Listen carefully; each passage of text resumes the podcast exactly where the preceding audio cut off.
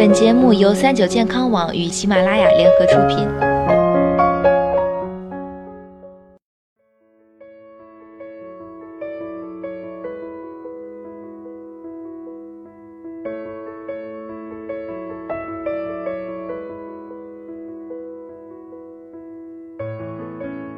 嗨，大家好，欢迎收听今天的健康养生小讲堂，我是主播探探。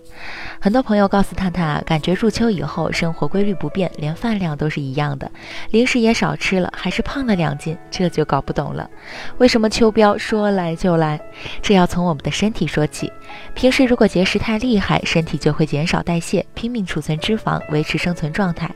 而到了秋冬季，外界环境温度比较低，我们就需要消耗更多的热量来维持体温。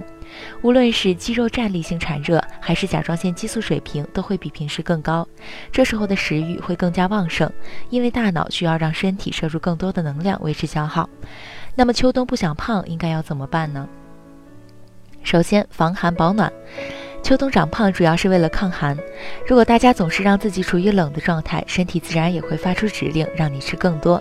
所以不想变胖，想要减肥的话，保暖很重要。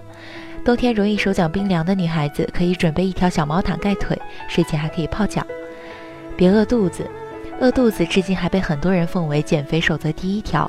但太太必须要说，夏天饿一下勉强还能接受，但秋冬可千万不要继续饿了。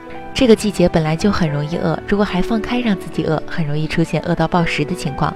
本来吃饱也能减肥，何必挨饿受罪，还让身体变差呢？想吃饱减肥，最重要的方式是保持每餐食物均衡搭配，同时增加饮食膳食纤维的比例，让自己每一顿正餐都有充足的粗粮、肉蛋类以及绿色蔬菜的摄入。均衡的营养素会延缓食物在胃肠道消化的速度，更加抗饿哦。如果想要身体更暖一点，除了吃麻辣烫、火锅之外的热食外，还可以多吃点富含蛋白质的食物，比如肉类、鱼类、蛋类、奶类等食品。蛋白质具有很高的食物热效应，吃了之后会促进热量从体表释放出来，温暖身体的效果比吃脂肪、碳水更好。除了固定一日三餐外，还可以试试少吃多餐。原来一天吃三顿的，现在一天吃五顿。不让自己处于饥饿的状态，但要注意的是，少吃多餐只是改变了参数，吃进肚子里的食物总量还是不变的。吃点红肉，秋冬不想胖的话，还可以吃点红肉，包括猪肉、牛肉、羊肉在内的红色的肉，都富含血红蛋白铁。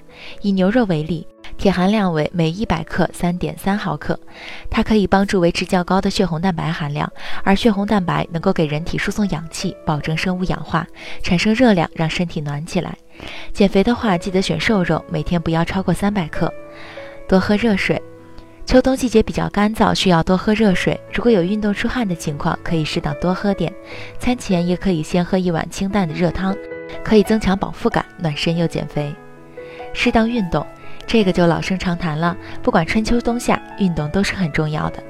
冬天运动，因为外部环境温度较低，出汗少，因此运动起来更舒适，可以稍微增加运动量，选择动作幅度小、热量消耗大的有氧运动。